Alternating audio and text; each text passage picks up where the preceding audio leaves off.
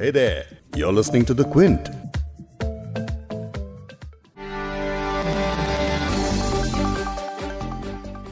Senior advocate Prashant Bhushan के खिलाफ अवमानना का मामला आजकल खूब सुर्खियों में है। इसके साथ ही इस बात पर भी चर्चा शुरू हो चुकी है कि फ्रीडम ऑफ़ स्पीच का दायरा कैसे तय किया जा सकता है। प्रशांत भूषण को सुप्रीम कोर्ट ने अवमानना मामले में दोषी करार दिया है, जिसके बाद 25 अगस्त को उम्मीद जताई जा रही थी कि इस मामले में कोर्ट अपना फैसला सुनाएगा, लेकिन ऐसा नहीं हुआ है। सुप्रीम कोर्ट ने फैसला सुरक्षित रख लिया है। वहीं साल 2009 वाले अवमानना मामले की सुनवाई भी 10 सितंबर तक टाल दी गई है।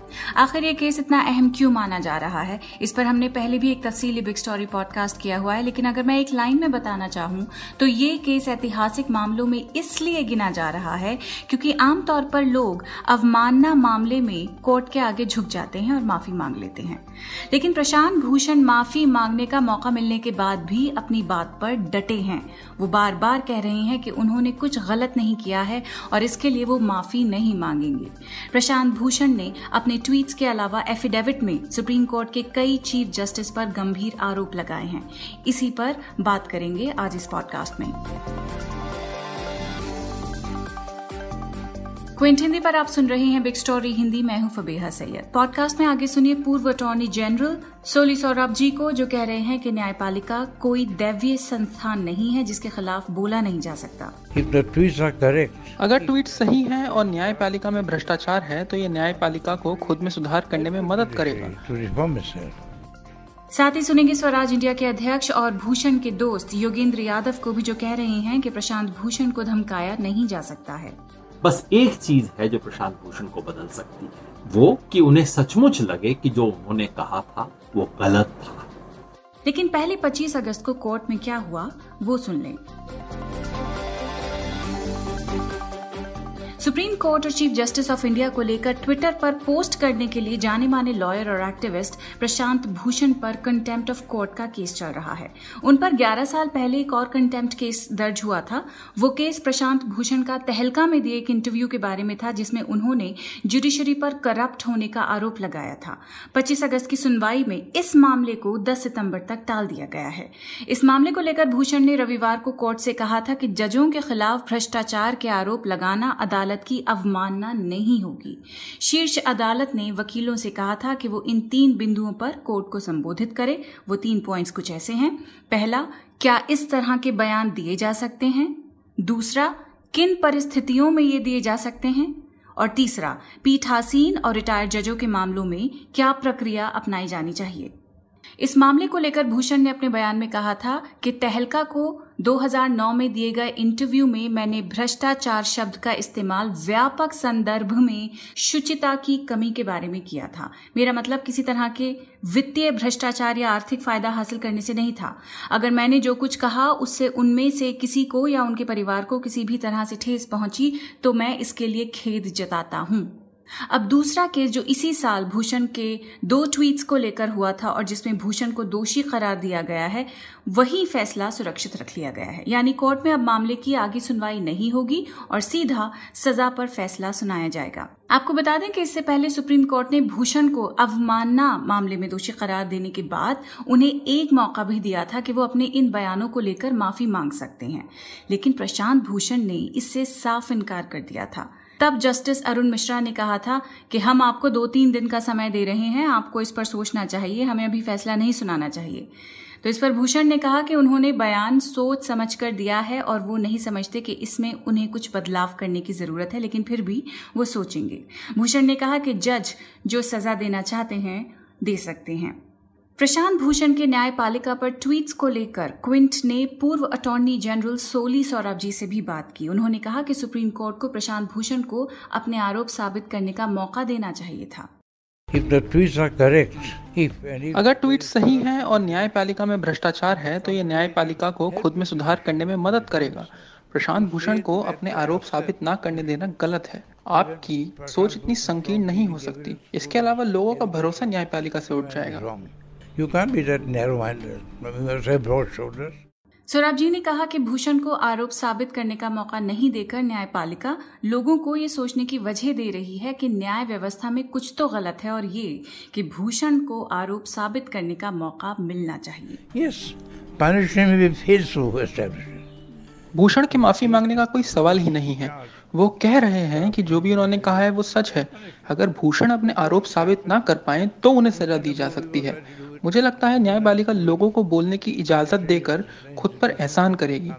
और भूषण कोई शरारती इंसान नहीं है, उन्हें बोलने का मौका देना चाहिए। आपको याद दिला दें कि 20 अगस्त को भी जो सुनवाई हुई थी, उसकी शुरुआत में भूषण के वकील दुष्यंत दवे और राजीव धवन ने कोर्ट को उन सभी मामलों की याद दिलाई जो भूषण ने बिना फ़ीस लिए अच्छाई के लिए लड़े हैं। इनमें coal scam two G case, भ्रष्टाचार के मामले शामिल हैं।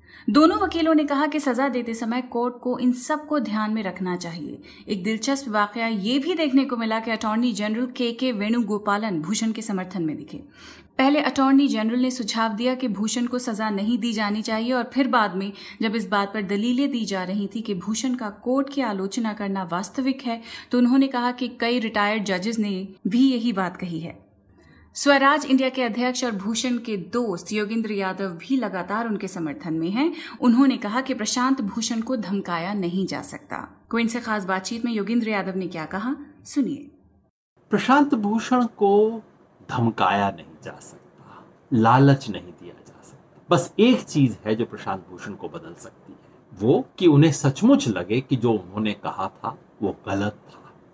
जो उन्होंने कोर्ट के सामने पिछली बार कहा कि अगर कोई चीज़ सच है तो उसको वापस ले लेना, या कोई झूठी मूठी माफ़ी मांग लेना, ये तो वास्तव में कोर्ट की अवमानना ये वो सवाल है जहाँ प्राइवेटली कौन क्या सोचता है, कहता है, इसका कोई मायने नहीं है। सवाल ये है कि पब्लिक में कौन खड़ा होता है। और मैं सलाम करना चाहता हूँ इस देश की लीगल फ्रेटर्निटी को। जिस तरह के लोग खड़े हुए, जो किसी आंदोलन में शामिल नहीं होते, जो प्रशांत की राजनीति से भी शायद सहमत कतई नहीं होंगे, उनके विचारों से सहमत नहीं लेकिन जहाँ आज़ादी की बात आई है, वो सामने आके खड़े हुए हैं। कई पार्टी के लोग भी आए हैं, जो उनसे असहमत हैं, वो लोग भी आए हैं। बस उन्हीं को गिनिए जो पब्लिक में आए हैं और जो चुप हैं, उन्हें भी देश देख रहा है। जो तटस्थ हैं, समय लिखेगा, उनका भी अपराध। मुझे हर हफ़्ते कोई दस फ़ोन आते हैं। आमतौर पे प्रशांत भूषण से ये करवा दीजिए, ये मामला करवा दीजिए, कहिए इस पे ना बोलें। मैं हर एक को एक ही बात कहता हूँ, भाई, एक बात समझ लो। प्रशांत भूषण वकील नहीं है, जज है। उनको किसी केस लेने के लिए राज़ी करना उतना ही कठिन है जितना कि किसी सुप्रीम कोर्ट के जज को मना। जब तक प्रशांत भूषण को यह नहीं लगता कि यह बात पूरी तरह सच है, केस नहीं लेते। मैंने अपनी आँख के सामने देखा है उन्हें कहते हुए लोगों को, नहीं, आपका मामला नहीं करूँगा, झूठी बात है मैं नहीं बोलूँगा। या दूसरे क्लाइंट्स को कहते हुए, आप मेरे क्लाइंट होंगे, लेकिन इसमें देश का फ़ायदा दूसरी बात में है, मैं तो वही बात कहूँगा, आपको क्लाइंट नहीं बनना, आप वकालतनामा अपना वापस ले लीजिए। कौन कहता है ऐसी बात? मैंने देखा है कोर्ट के अंदर प्रशांत भूषण को अपने विपक्षी की बात का समर्थन करते हुए हम खुद उस मुकदमे में थे। भारत सरकार थी। और प्रशांत जी ने कहा कि नहीं, जज साहब, इस मामले में जो वो बोल रहे हैं, वो बात सच है। इसलिए प्रशांत भूषण की इज़्ज़त है। सच का नाम है प्रशांत भूषण, जिसका कोई नहीं, उसका प्रशांत। प्रशांत भूषण, जिन्हें आम आदमी का वकील कहा जाता है। टक्कर चाहे किसी बिज़नेस घराने से हो या राइट विंग या फिर यूपीए सरकार से, वो हमेशा आम आदमी के साथ ही खड़े नज़र आए। उन्नीस में नर्मदा बचाओ आंदोलन के फैसले के बाद गुजरात के तत्कालीन मुख्यमंत्री नरेंद्र मोदी से झगड़ा मोल लेना हो या विवादित एफ्सपा कानून को वापस लेने की बात हो। इस तरह के मुद्दों में ह्यूमन राइट्स के लिए आगे से आगे आवाज़ उठाने वाले प्रशांत भूषण आज जजों के कामकाज में जवाबदेही और पारदर्शिता की मांग करने के लिए अवमानना के दायरे में हैं। उन पर आने वाला सुप्रीम कोर्ट का फैसला पूरे देश के लिए एक बड़ा संकेत हो सकता है कि जब कई सालों तक लोगों के लिए कानूनी लड़ाई लड़ने वाले प्रशांत भूषण इस दायरे में आ सकते हैं तो आम आदमी की फ्रीडम ऑफ़ स्पीच का दायरा कहाँ तक सीमित हो सकता है? इस पॉडकास्ट के एडिटर हैं संतोष कुमार और इसे प्रोड्यूस किया है फबीहा सैयद ने। अगर आपको बिग स्टोरी पॉडकास्ट सुनना पसंद है तो क्विंट हिंदी की वेबसाइट पर लॉग ऑन कीजिए और हमारे पॉडकास्ट सेक्शन का मज़ा लीजिए।